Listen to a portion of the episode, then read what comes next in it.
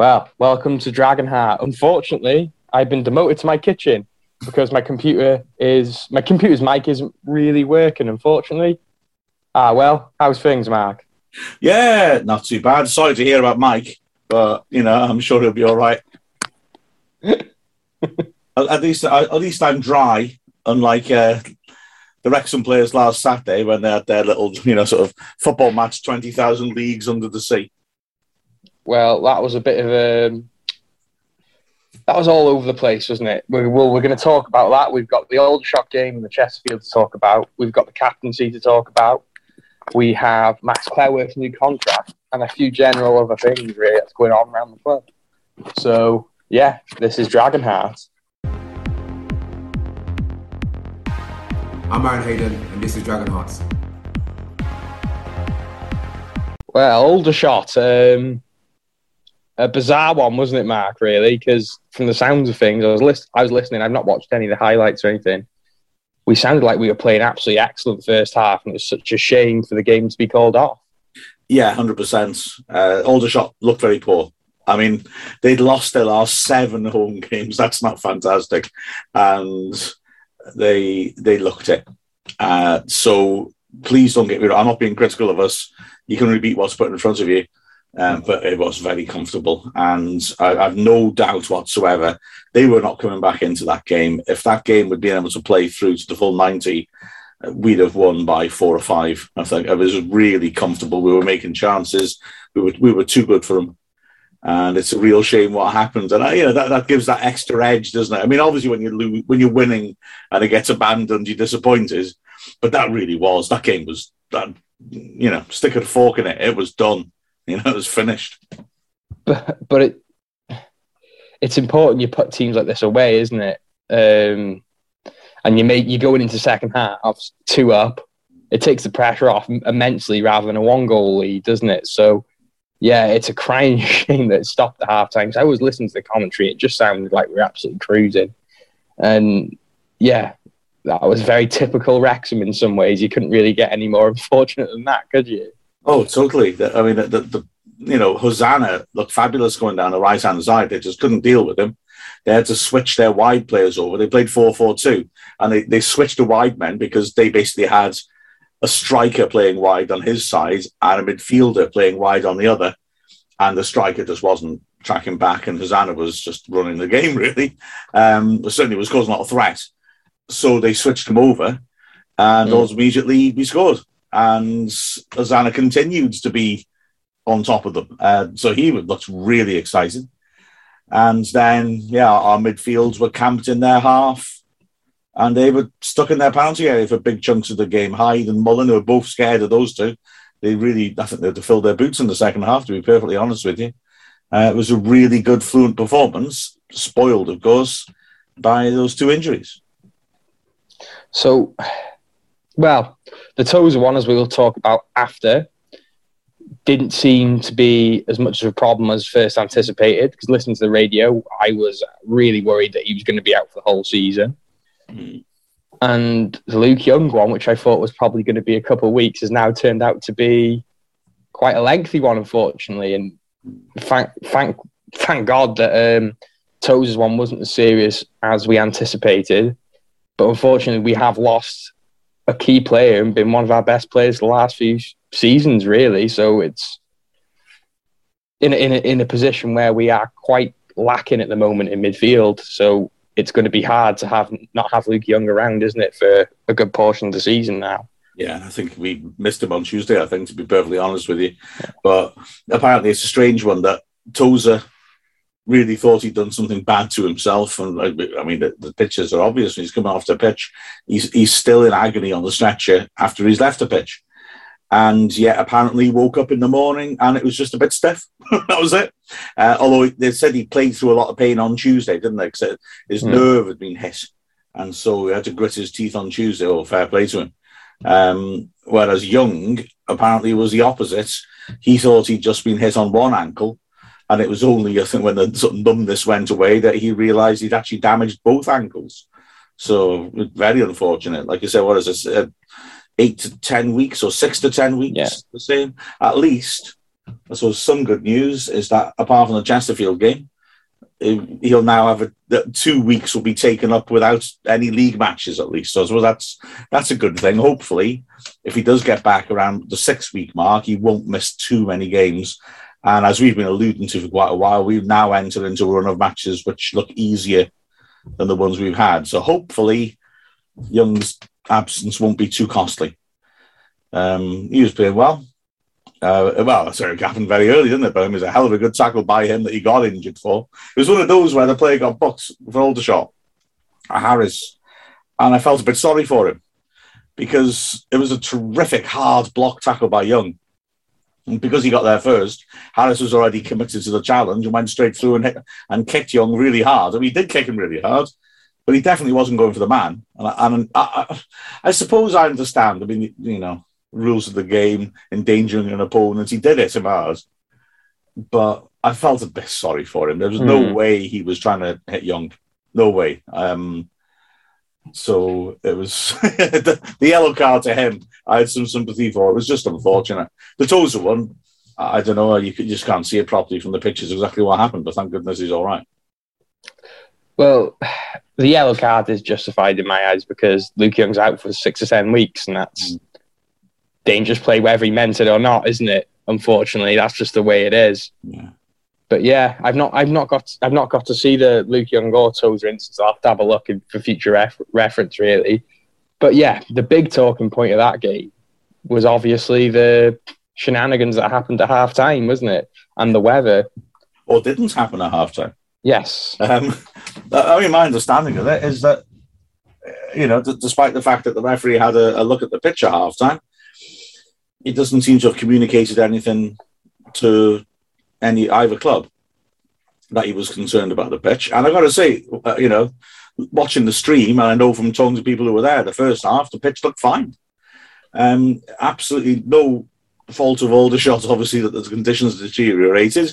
The pitch, I don't think there's anything, it just took too much rain. There was nothing wrong with that. I know some people have been sort of criticising them and their setup. I don't think that's to be criticised. Um, in all honesty, the ref had no choice but to stop the game.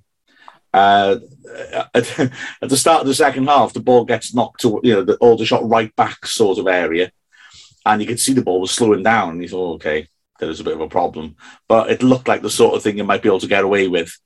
You know, maybe maybe stop the game to squeegee it a couple of times, but then a couple of minutes later, Tyler French went running through the middle of the pitch in the Wrexham half, and the ball just stopped and it was like running through the sea with a ball at your feet. you know, you know. Uh, and that was when it got weird. I, I, I, right, I really, I could be talking nonsense and next I'm going to say, but I'll say it. It looked to me like the referee stopped the game on the spot because he blew the whistle three times, like refs do, to stop a game, and then immediately there was uproar. And the Wrexham players were furious and were surrounding him and looked flabbergasted. I mean, okay, I'm not asking the Wrexham players to find this out. So I, I, I wish I'd had the chance to on Tuesday. It just looked like he'd said the game's off because the players were astounded. I mean, surely if he said, "Look, lads, I, the pitch is bad. I've got to come off the pitch for you know, come off for a, we're going to come off for ten minutes. We're going to see how it goes." I don't think he'd have got that reaction. So I, my gut feeling is that he said, "Right, game's off," and mm-hmm. that's why he got all that anger and then maybe his linesman or somebody whispered in his ear, I don't think you should abandon the game without giving it a few minutes. You know, and he said, and then they put that announcement out, which I got to say, now to be fair, maybe it was the PA announcer's phrasing of it, but the ref said he'll give it five minutes. Isn't really a very encouraging message. Now, I, I, haven't said all that, Jay. I mean, that game wouldn't have restarted, despite the heroics of the Wrexham players. I mean, that was it was still hammering down, and it wasn't going to work. That that game was not going to restart. But I, I do, yeah. Um, my understanding is that the Aldershot ground staff were sort of leaning against the, the goalpost who weren't really joining in. Uh, the one ground staff member who you can see on the video uh, isn't doing anything, and there's a Wrexham player who doesn't look isn't very happy with him and talks to him about it. Um, and I think it was, I think it's a bit silly by Aldershot because they've come out of this looking poor, I don't think it would have made a blind bit of difference. That game would not have restarted. But I think if you're seen to try, you come across as good blokes who are doing their best. Um, by by very obviously looking like we don't want this game to restart. Um, I think that anybody who's travelled down there and spent whole, their whole day going down there, uh, who also it looks like won't get any refunds, um, I think you got a right to say, well, couldn't, couldn't you at least look like you, you want to, to, to get the match back on. Plus the plus the club itself, you know, we wanted to win it, but they uh, I was looked very poor. That it's a bad look that they could have at least tr- made it look like they were trying, couldn't they? Um, but yeah, at the end of the day, it's the right decision because if Rob Lainton would have gone to catch a ball, gone to catch a ball, slipped and broke his ankle, or or Hayden or Mullin, some of these big money signings that we've made, have been injured and they're out for the rest of the season because we carried on to the side and played in poor conditions. I think it's the right decision to call off a game. Really, yeah, it had to be done. We'll, yeah, we'll, just, beat, we'll beat them on the replay. Yeah, uh, the only thing that worries me, well, not worries me. Sorry, that was the wrong word. It, it annoys me a little bit as well that, and I've written this uh, for the leader this week I, I think fans are taken for granted much more than they should be. Well, we always have been for a long time. You know, I, I because I was writing about it, I actually went and looked at the video, and it was ten minutes. Ten minutes he gave it. Now, in half an hour, it might have cleared up. I don't think it would have done, but you know, in cricket, nobody thinks anything about sitting around all day to wait to see if the game restarts. I'm not saying football's. I know football is different, and, you know, the Wrexham fans had a long way to travel to get home.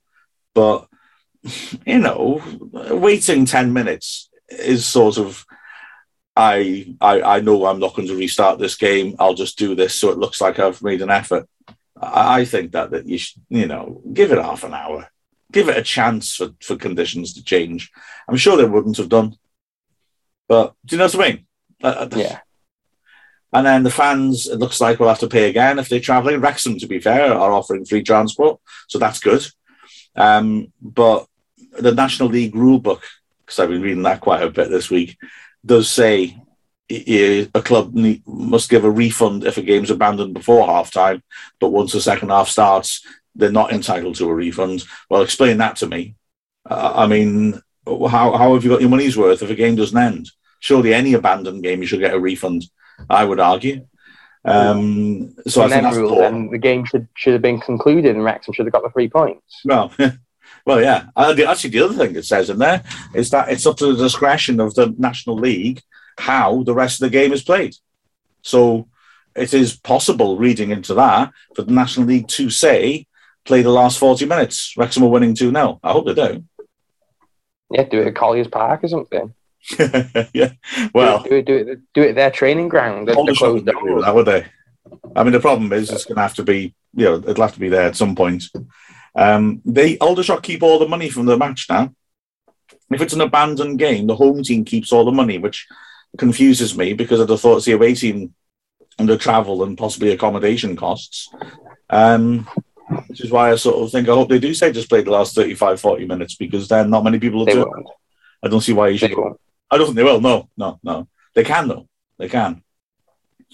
But they won't. No, you're quite right. Let's hope, hope so. And but anyway, I think we'll beat them if we replay them again. Um, to be fair, from the sounds of things, they didn't really sound like a good side. You'd have to improve. And I think we've got the quality to be beating teams like that. And if we don't beat teams like that, then it's a worry, isn't it? Yeah, yeah. Um, so moving on to that was a game that I was quite concerned about because the team are going to be sort of low on morale, aren't they? After you know battering the team for 45 minutes and then not being able to finish off the job.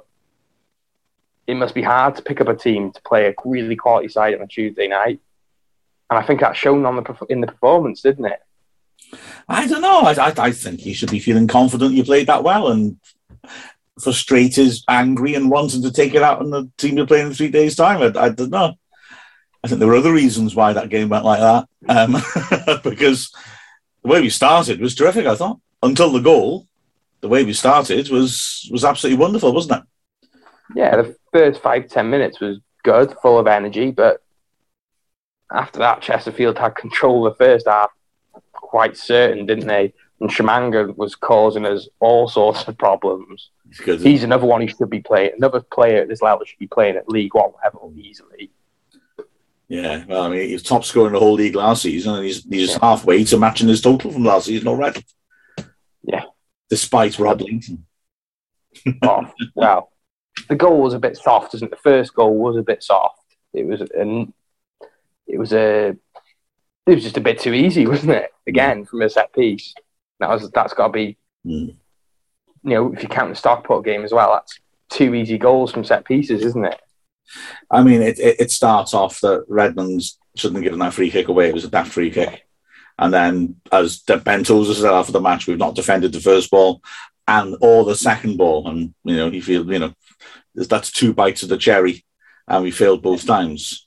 And it just seemed like a punch in the guts to the team. The crowd tried to get behind him, and it just didn't happen. And it- it sort of refers back to what we talked about a couple of weeks ago that as we have, we seem to have this one set strategy of trying to pass quickly through midfield. And when the other side are pressing you quite well and your midfield are dropping deeper, it suddenly turns into smashing long, hopeful stuff at the strikers, which uh, was a real concern. And I felt terribly sorry for Mullin and Hyde because they were just fighting for scraps with no support. It was hell of a difficult day for them. I think they both came out of that with credit to keep their heads up and keep going like they did. Yeah, hundred percent. Hyde and Mullin, I, I did feel quite sorry for. They were really isolated. They weren't really given any anything decent, were they? Know. Hosannah looked quite energetic. Yeah. Um, Record, you know, was putting in big challenges, getting himself about. I think Record had a good game. Um, but what summed up the first half for me was Jordan Davies booted the ball in his own face, and that for me that sums up the first half and the majority of the second half as well. I think Chesterfield, even though Chesterfield was a better side, they didn't really, they didn't really look that dangerous, though, did they? Really, they didn't really have many chances. It, it was a bit of a boring game, I thought. Yeah, I was glad you pointed that out to me after the match because I, I came away from the game initially thinking they look very good, and I, I still stand by that. But you were quite right. You, you, afterwards, when you talked to me about it, uh, you said you didn't think they were so good. And, and to be frank, when you look at when I was editing the highlights and looking at the notes, yeah, they they they made three chances in the first half and one in the second. So so they weren't making chances against us. I thought our defence did well. They had too much to do, and they did well. And again, as Tozer said, we were losing a lot of second balls. So defenders were clearing things, and then we weren't winning it in midfield, and it was coming straight back out. Um, I thought the three centre backs did well, but Yeah. but yeah, it was uh, for me. We did really well for the first five minutes, the last five minutes, and the added time, and that was it. The rest of it, I, I on balance of play, although I accept what you say that we, we did manage to keep Chesterfield at arm's length. Um, I can't believe we got a point out of that game. We are so lucky. Goodness me. But the thing is, though, I think if you can look awful for 82 minutes of the game and then nick a goal and then almost nick a winner uh, in the in the dying embers of the game, that's a sign of a good side. So I, I'm really, really happy with the result. Not happy with the performance because, to be honest, it was some, it was, it was bad at times, wasn't it? It was bad. Uh, Consistently The bad. players I- know that. The players know that as well. Oh yeah, no question. Um, I couldn't see where the goal was coming from. Uh, the problem is, like I say, a team that plays badly but still wins is a good team. What you got to make out for is a team that keeps playing like that ain't a good team. so we got to make sure that that pattern doesn't start. I, I thought, you know, I'm saying I don't know where the goal was going to come from. But of course, brilliantly, it came from Tozer's long throw at last, and I just, I just like the the idea that you know, we really hushed our up.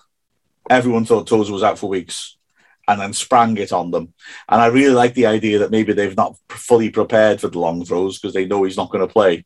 And then all of a sudden we've, we've surprised them and he slung it in. But I mean, I've got to say, there was, it was, it's strange, isn't it? There was no real cleverness to it. It was just the fact that Mullin got a run on his man and was stronger and, and got over the top of him, smashing Mm. contact with the header. Well done, Mullin. But it was, it wasn't really a a preset thing. It was just stick it in the near post and get someone to attack it, and it worked. And then he did what what I've been sort of suggesting. The real point of those long throws is creating balls that are difficult to clear, because then Hayden should have scored in added time because a long throw that just has no pace on it, so they get ahead to it, but they can't get it away properly, and yeah, Hayden hits the bar from six yards out. Yeah. Uh, wow, that would have been something if we could have oh, nicked that. Yeah. But, but to be honest, we we really didn't deserve to nick it. So I, I at the end of the day, after that, I'm really happy taking a point away. And the one thing we haven't talked about is the Rob Lainton penalty save. Again, the guy's an absolute hero, and he's been amazing in the sticks, hasn't he? These last few home games. He, he probably didn't need to make the challenge, did he? For, no, for no, the penalty itself, I think he'd come out determined. You know, fair play, wants to take responsibility comes out quickly and aggressively, and then realizes too late. Actually, I'm not going to get there first, and can't pull out of it. So a little bit rash to give the penalty away, but yeah, great stuff in it. Good save. it's a fair play to, to Lainton. He's uh, he's, he's so in a nutshell. What do you think? What you thinking then after that game? How, how do we? How do we approach the next game then? Hopefully not. Not hopefully it's not as um, quite as dull as Tuesday night. But yeah, really happy with the result. I'm not happy with the performance, but taking a point against Chesterfield at home, you probably ta- you probably would have taken that before the game kicked off. So yeah, I'm not too bothered. I wouldn't. I want us to, you know, we brought in big players for big games. I want us to be taking points off these promotion rivals. You know, Notts County have got two points from the racecourse now. Chesterfield have got oh, sorry, Notts County have got a point from the racecourse. Chesterfield have got a point from the racecourse. We've now dropped four points out of six in home games against strong sides. So yeah, I I, I want us to be winning those games. Um, although, like I say, considering the performance, a draw is an absolutely fabulous bonus. Uh, I'm a little worried that whether it is because Young was absent, I don't know, but our midfield really struggled, and you know, as we talked about before, we've not really recruited players to, to play a different way in midfield. So we, we don't really do we have an option that will give presence in midfield. I mean, David Jones wasn't used in that match, so you know, it's in what circumstance will he be brought on if you know if, if we're losing midfield like that and he's not being used.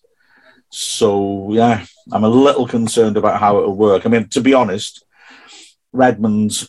I think we learned a lot about Redmond this week. Um, I'm not going to lie. Let's be frank. I was very surprised he was on the retained list, and I was very impressed by Aldershot. He did ever so well, and I thought, well, fair play. I didn't, I didn't see that in him, uh, especially because he was playing in a very unexpected role of, of, the sort of the central of the three. And although we don't really play with a holding midfielder, that player naturally is the deeper of deepest of the three. But the thing is, um, Aldershot are very poor. So he was getting enough space to sort of play as Pirlo. And he did play a couple of fabulous uh, long range passes. I mean, it was brilliant. And I absolutely understand why Phil Parkinson used him there again. But Chesterfield, different kettle of fish. And Redmond's not a physical player. And so he was getting hurried on the ball. Uh, but more worryingly, you know, he was losing physical battles. He gives a free kick away for the, the goal. The penalty came because he should have headed it clear and didn't. And so misheaded it downwards into his feet. Um, like I say, I'm not trying to crucify him. I was very, you know, I, I before the Aldershot game, I, I didn't really see him playing a role this season. After the Aldershot game, I'm thinking, all right, well played. I, I, you know, I want to be wrong, and he made me think maybe I am. Um, but that position, he he can nail it against weak opposition, but I don't think against strong opposition he can. We'd have to find somewhere else to use him. But I'm not sure. Jordan Davies back there, but you probably do a job there. But you, are losing a good attacking player. don't think James Jones would again probably do a job there, but they'd both be not playing in their best position. So that that does worry me a little bit how we're going to do that without Young. I think David Jones would, would have been a good choice yeah. for this sort of game. Someone with experience playing against high quality, higher quality um, opposition in a. In the, let's be fair, the the weather was very good, was it? The conditions weren't amazing, so yeah, I would have stuck David Jones in there instead of maybe Devonte Redmond for that game. But hey ho, the, the, the game's happened now, isn't it? And I think it's just we, we brush ourselves off. Well, and, two, two weeks to prepare, but it's Marine. And I think if you can if you can take any assumption from Marine, they're going to come at us. You know, that it's going to be another yeah. game on an exposed ground. They're flying. I know they're two divisions below us, but was it played nine one seven, and in terms of points per game, they're equal top of the league. Uh, they're going to be they're 100 percent record home. They're going to be fun. There, so the, the, you know we've got two weeks to prepare for it, but we're going to get a team coming to try and rough us up and get us. So they also have um, a good reputation in this competition as well, haven't they? Coming up, um, Marines. So yeah, I suppose they're spending that Spurs money well, aren't they? Yeah, that's so right. Yeah, yeah. It, it's it's a good um, it's a really good opportunity, Marine. I think for I think some of the fringe players to have a go. I think mm. I think our fringe team should still beat Marine comfortably. But however, you know, Chester lost to a team two D divisions below them 4 0 the other day. Just thought I'd point that out. Yeah, uh, but yeah, Marine is, is actually, I think either both both of the, both of the teams we could have played in the, the 1st mm-hmm. round, the, the, the fourth white round qualification, I was pretty interested in. But yeah, I think Marine's a pretty cool one, so I'm really looking yeah. forward to that tie. Yeah, me too. Should be interesting. And hopefully, if we get to the first round, me and Mark will be trying to do a live reaction to the first round draw. So that'll be quite fun as well. So hopefully, that's some content we can look forward to. Got to win first, though. Yes, then, we do have to win. Even if it's by a replay on a neutral venue. Ooh. Ooh, that would be pretty spooky. Old anyway. Trafford, here we come. or maybe Shrewsbury away first. Well, I'm sure the Shropshire Police would be delighted with that, wouldn't they? Yeah. And then maybe after that, Port Vale, and then Manchester United.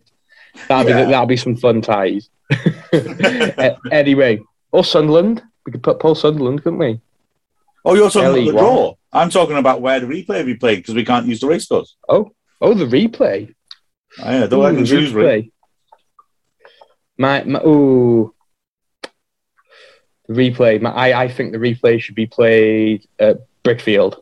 Yeah. Uh, the new Wembley, yeah. yeah, that that is yeah. the new Wembley. Once it's not rained nice in the last six weeks, it'll be flooded, won't it? anyway, after this, we're going to be talking about the new captaincy. I'm Jake Hyde, and this is Dragonheart. The news broke out last week that we have a new club captain, which is a an arrangement quite a few teams do, don't don't they? But uh, yeah, Ben Tozer is now the new club captain, and I think Luke Young is staying as the, the still the first team captain, isn't he? Yeah, yeah, and we know the third choice now as well because when they both went off injured, Rob Lainton well the armband on as well. But uh, yeah, it was a strange in a way to announce it when they did, but uh, uh what worries me a, a, little bit is just that for some reason people have been criticising Young, and I, and I don't get that. I don't think he's been playing badly. I think that the way we use midfield is different and might not suit him as much as normal. But I, I, he, for me, he's still been putting in a good stint and just in a slightly adapted role. I, I don't really understand why people have criticised him, if I'm perfectly honest with you. Mm, well, um, I think I think that, that, you know there's a lot of highlight on the club at the moment, and everyone's just trying to nitpick every little thing, aren't they? And he, yeah, yes, his ha- his form hasn't been quite as good as it was towards the end of last season, but I don't think he's particularly had awful performances. I think he's just been okay. Mm. Yeah, I, I don't see any cause for concern in his performances at all. He's been fighting hard. I don't know. You see people saying, "Oh, he's quiet." I don't think he's quiet. I've never really. He's not as demonstrative as some other players, but you don't care. You know, maybe you get more of a sense of players' personality when you're watching it on TV and you got loads of close-ups. Uh, my impression of Young is he's a good, solid professional. He's a strong voice. Um, he's he's been involved in two off the field, off the ball scraps already this season. he certainly doesn't back down. Um, I, I I don't get it, and I don't understand. You know, I think people make a lot of assumptions about him somehow not having influence over players. Well, I, mean, I think he's earned a little respect by the just by his career. the way he's been with Wrexham, the reliability he's shown for us, I think is is absolutely fantastic. So I, I don't get I don't get the criticism he's been taking uh, myself. I think there's uh, there's no reason to be to be worried about him, except for the fact he's injured. Yeah, exactly. And um, I've got no worries about him on and off the pitch. So yeah, I think Ben Tozer though he's got a he's got he, he was captain at Cheltenham, wasn't he? I believe. Yeah. yeah. So it was obviously the, the right choice to put him as captain for Wrexham too. Oh, I mean, he's absolutely so. But but Young was named as captain before he came, and so Young is the actual captain, isn't he? You know, captain, yeah. Yeah, uh, the more captains you have, the better, as far as I'm concerned, on the pitch. I mean, Keates had the same sort of attitude. You want as many strong characters as possible. That, that's exactly right, as far as I'm concerned. I want, I want everybody to be taking their responsibility giving people instructions and advice and support, and, and I want everybody to have that mentality. Um, I think you could argue as well that, uh, and somebody rightly commented on the, when we were talking about this at half time, we, we had quite a heated conversation at half time in the commentary uh, on just this subject. Um, and somebody, I think, rightly said that captains are probably overrated in football. And I am inclined to agree with that. I think people retrofit how good a captain is according to how good the performances are. So, you know, you've got your John McGovern when Nottingham Forest won the cup, a European Cup twice in the 70s, and everyone would say, quiet captain, just led by example. So, you know, being quiet was okay for him then, was it? And then other captains, you want to, you know, they beat their chests and everyone says what a great leader they are. I mean, uh, mm. I hmm. don't think captains influence a vast amount. I think if a team's got character, a team's got character. Team hasn't got character. A strong captain is just bang the red against a brick wall. Um, captains, well, I don't think it has like crucial. I, I don't think a captain. The role isn't quite as important as it is in, say, cricket. Yeah, yeah. Where cricket, they yeah. make decisions about whether they're going to bowl or bat first, mm. or I'm sure they, I'm sure that the management in cricket make that decision anyway mm. the behind the scenes. But I think that the role of a captain in in cricket is a lot more important, isn't it? The role of captain in rugby, I suppose, is a lot more important because they're the ones who go and speak to the refs. So yeah, I think the the role of a captain in football is probably a little bit overrated and over dramatized. So yeah, yeah I tend to agree with you there. I mean, I mean, you know, football teams do make decisions on the pitch. They they do make alterations on the pitch, but it doesn't have to be a captain who does that. You know, it can be a senior pro who's seeing what's wrong and saying, lads, we need to do this, we need to do that, you know. Um, like you say, the cricket thing, yeah, I mean, the crickets are essentially the manager on the pitch. You know, mm. Until the 90s, you didn't have, well, cricket managers and, until the 90s basically were just admin people. They often weren't play, ex players and they were just there, especially when you're on tour, just to organize hotel rooms and things like that. They were more club secretaries, if you will. Now there are coaches in cricket as well. But the captain, well, it depends on the individual setup, but generally, I think the captain is seen as having the final word on it. Um, that's a proper responsibility. But in football, I think it's useful to have good captains and good examples, but it shouldn't be limited to one person. The tactics are decided by the manager, the overall strategy. Little alterations might happen on the pitch, but even then, like I say, they might not be from the captain. Yeah, yeah, I hundred percent agree with that, and yeah, having having leaders on the pitch is important, uh, but the thing that's more important is winning football games mm. and having the better tactics rather than having a bunch of leaders. yeah, yeah. And in terms of this perceived idea of personality, I'm just trying to think of that successful Wrexham captains. When Gareth Davies was the captain through the 70s when we were really strong. Well, it's oh, Eddie May, I suppose, before him. I used the, the classic chest thumping six foot five centre back. But then Davies, uh, a quieter character, at least how it's perceived. But you don't get to be a Welsh international like Davies was and playing in the equivalent of the championship, like with Davies did, uh, by being a shy little flower. And I think a lot of people think footballers are quiet because they're, they're not on the pitch next to them getting earache. Mm. You, know, you know, so yeah. I don't know. I, am a, I'm a little reluctant to assume that um, that Young is quiet. He doesn't strike me as that on the pitch. He's just not shouting and screaming. That's all. He's not Shaun Pearson, is he? Yeah, you know, yeah. There's different types of captains. Luke Young might be someone who's great in the dressing in the dressing room, yeah. good at picking players up who are down, or mm.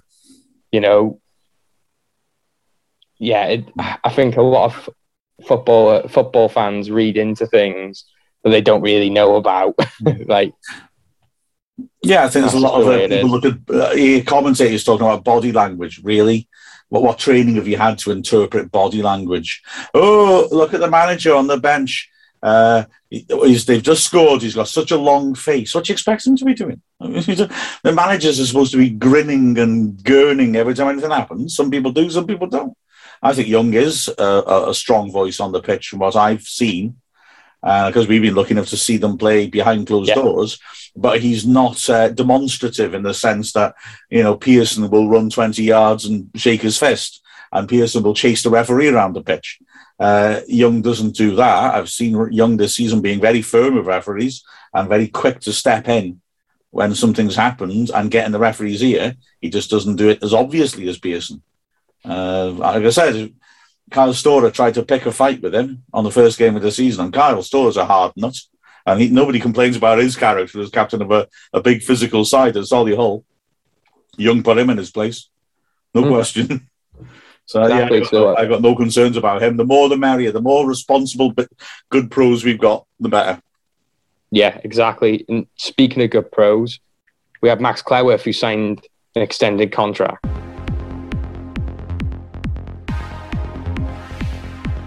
I'm Liam McAlinden, and this is Dragon Heart. Well, Max Cleworth has signed a three-year extension, is it, to his um, current deal or a brand new contract? uh, a no-brainer as far as I'm concerned. He's looked absolutely excellent so far this season. It's I 100% agree with you, um, but it's lovely to see because clubs that get an influx of money naturally want to spend it on established players, and it's really good to see that. Um, I was talking to some press people from Chesterfield on Tuesday, and they were saying that James Rowe, the Chesterfield manager, is all about the next results and they've got good young players, but they're not got a chance. Remember, we were saying last season about how many players they have had. They had a new team at the start of the season, then sacked the manager. When Rowe came in, they brought in virtually another new team. And then in January, they let him bring in virtually another new team. So they've used 39 players last season. Uh, and then they've ripped it up again this summer. They brought nine players in this summer.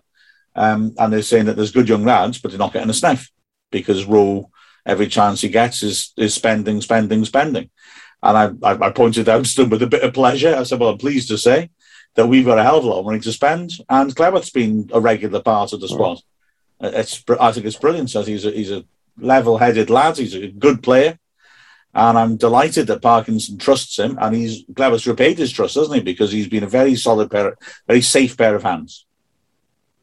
And I, I feel quite smug about Cleworth because I say this again. Mark, Mark said they should be going to maybe a national league side for mm. uh, a loan a loan deal. I said if he's good enough for them, he's good enough for us. And for me, he's been a f- fantastic asset this season. I, I, and now I'm not so worried about maybe Lennon getting injured or for for a short period of time because I think Cleworth could step in and do an absolute excellent job at that role. And how old is he now? I, can, I can't remember off the top of my head. Nineteen, isn't he? I think. He's, he's still young. That's very young, isn't it? And I think the sky's the limit for him. I think he is of real quality. Oh, absolutely. Um, I, I, just think, I mean, it, it's funny, isn't it? A couple of weeks ago, yeah, 19. A couple of weeks ago, I was uh, suggesting that we have the uh, a, problem at the back with lack of defenders. And now Lennon's been able to play Saturday, Tuesday. Brisley hasn't even been in, in, in the first 11 yet. He's not got on the pitch yet. All of a sudden, yeah. it looks like we've got quite a bit of strength and depth in the centre of defence. It's centre midfield, which a lot of people, to be fair, when I was saying centre back, they were saying no centre midfield's a problem, and well, they were right, weren't they? Yeah. But, but yeah, Yeah. The Cleworth has, done ever so well, and, and, you know, as you said, he, he could be, be be used even as a defensive midfielder. I suspect they won't do that. I think. I think the way we're set up at the moment, I, I don't think he quite fits that that approach that we're No. using. But um, but no, he's ever done ever so well, and this experience will only help him develop. Oh, 100%. And I think that that tie against Marine in a couple of weeks' time will be a great opportunity for some of our young players to really shine him himself, Bickerstaff. You know, I think you forget how young Ponticelli is as well um, at times because he's been such a seasoned player for the last last season.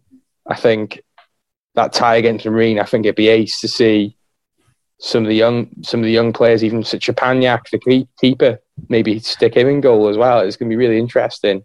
I'm not convinced we will see such a young team myself.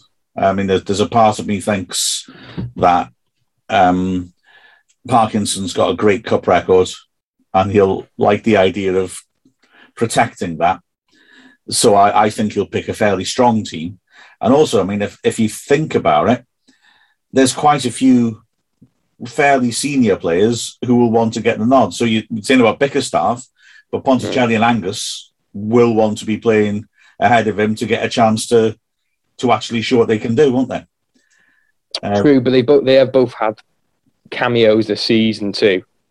So I would also like to see Bickerstaff have a, a chance. If you can ever have a chance, it should be against a side who are a couple of leagues below us.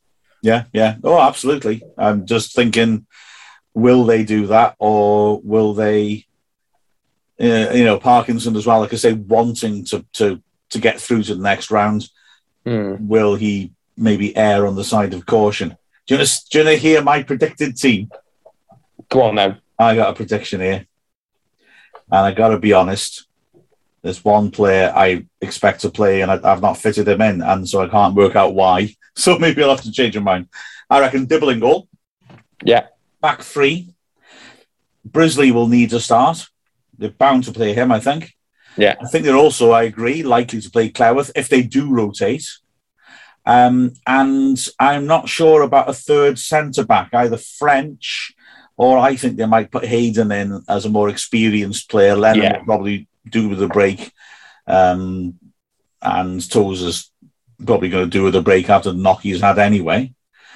Wing backs makes sense to use Hosannah, keep him, keep bedding him in. Yeah. And Green needs to start. Midfield's interesting. Does David Jones play? I think so. And then who will the other two be?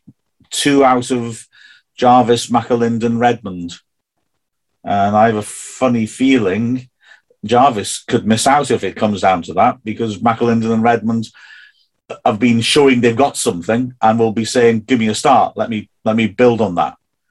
And then if they continue to have the this this rotation idea, it'd be Ponticelli and Angus up front. I actually uh, that's the sort of backup team I could see him playing, but I, I, I think he might put a f- couple more first team players in it. Actually, I think Hyde maybe like- because he, he's going to need that match fitness, isn't he? and a few more goals. He'd like, you know, Yeah. he's, play, he's playing well, and he's had the goal disallowed. Just rotten luck. He's still got a decent strike rate, but he'd like to get on the score sheet. So I think he'd want to play, wouldn't he? Yeah, I think Jordan Davies needs to have a couple big performances, so I think he'd be perfect to to play Yeah. that game too. and Jamie Jones is James Jones has got a good engine on him. Yeah. I wouldn't have thought playing a game after a week. I mean, let's be honest. Parkinson might also be of the, the mind, and I would understand this totally. Of we've got a full, uh, we, you know, we- they've had a week and a half off. I'll pick the first team, or pretty much the Mm. first team. I think, although I'm saying that that's a one that can make sense as a team. Uh, I, I, I think if anything, it'll be stronger than that myself. Right, F- first team could make well. You still need match fitness, don't you? So Yeah, yeah. maybe he, he does pick the Mm. maybe the first team without say Tozer and stick Brisley in, give him a chance, Yeah, and maybe you Could pick. Ponticelli instead of Mullin or Angus instead of Mullin, yeah, yeah. Uh, and really get the goals firing and really put a team at two because I will be fully expecting if we play the first team to be demolishing Marine. Careful. Careful now. Uh, Um, uh, You're going well. you know, They're going well. They'll be right up they're for it. going well, but you know, if you're expecting for us to beat Chesterfield, then we've got to be demolishing teams like Marine, haven't we? Yeah, yeah, yeah. But I'm not, You I'm know, not underestimating them. I'm not underestimating. Don't get me wrong. Don't get me wrong. But if Yes, you are. Yes, you are. I'm accusing you. I'm calling you out. You underestimated them. Shocking. if we're if we're a team that are going to be going places like we're meant to be, then we should be Yeah. Comfortably beating teams like this to get to the first round of the cup. And playing in a swimming pool at Aldershot was perfect preparation to play Marine. Stands to reason. Exactly. Yeah. Exactly. I wonder why they're called Marine. I feel like I should know this. I feel like I might have a sneaky look to see if I can pretend that I know this. I'm not sure. I was on the Wikipedia page yesterday. I didn't notice anything. Because they got a wild kit, haven't they? so it's all submarines in it. Yellow submarines. But yeah, it's a nice local away day for fans, which I don't think there's many of that this season. So yeah, I'm really excited. and Hopefully, I get to get down there and watch the game because Yeah. who doesn't love the FA Cup? And hopefully, we win and get a really big tie in the first round against a strong League One or Two team. We're the team. We're the strong team in the first round. They'll all be hoping to play us. Yeah, that's the thing. I think uh, yeah, everyone would have wanted to play us because of the numbers we're turning out. Yeah, that's- home and away true. this season. Yeah. They're thinking, oh, the clubhouse will make some money. Everyone will want to come watch. So Marine are probably rubbing their hands, thinking if we're going to get knocked out or we're going to beat someone, then Wrexham's going to be the perfect one because they're going to bring loads of money in. Yeah, exactly. Marine are called Marine uh, because they're named after the hotel that the, they were fou- founded at. Huh. So local businessmen and former college students met at the Marine Hotel in Waterloo, which is just north of Liverpool. And that's because they met in the Marine Hotel. That's what they're called. So we, we could have been playing, we could have been commentating on the Horse and Jockey FC all this time, couldn't we? Or the bowler. the bowler United. The Bowling Green United. no, but we were formed. But there's that Horse and Jockey we were formed, isn't it? Was it the Bowling Horse and Jockey we were fil- formed? I'm getting confused now. It probably was the Horse and Jockey because that's the oldest pub in town, isn't it? Yeah. Um, I, my first ever pint was in the Bowling Green. Oh, A totally pointless bit of information. they pull a good pint now. We're not sponsored by them, so yeah, that's true. let's, let's let's get a sponsor and then fabricate stories about their significance in our lives. like every podcast does. Yeah, Um, yeah. yeah. My first ever Yes, pint was in that new uh, craft beer pub in town. exactly, exactly. but yeah, it's been it, a fascinating week at Wrexham. It's um, it's no game this weekend, unfortunately, because. Is, wasn't this the one where we were due to play Macclesfield? Or Well, so it's just, there's an odd number of teams, isn't there? Is it just- Macclesfields are gone, aren't they? But it's Yeah, just, so- an odd number of teams because there's no Macclesfield. So yeah, so that's why, and unfortunately, that's held this week. I think maybe getting a game straight after Chesterfield would have been good to get back on the horse and yeah, maybe try and iron out a few mistakes. But we have to wait for Marine now. So Mhm. yeah, it's frustrating for Wrexham, but maybe we can regroup and get back on it soon. yeah. Just remember, everybody, you know, when you're making the most of having no game on a Saturday, that's fine, but don't get carried away. Yeah, remember sun cream. Going to be, you know, sitting around your backyard the sunbathing. Don't don't get burned. Oh, you guys? In this weather, in this weather. Yeah. It's lovely, isn't it? Yeah. So follow us on Instagram, Twitter, Dragonheart for all that good stuff and all the notifications and questions we may ask in the future. Follow all the official Re- Wrexham AFC things, you know, YouTube. We always posting content on there. So yeah, thank you very much for listening. This has been Dragonheart. Adios, muchachos. Thanks very much for watching. Please subscribe as well so you don't miss out on any of our content. and click the bell to get notifications.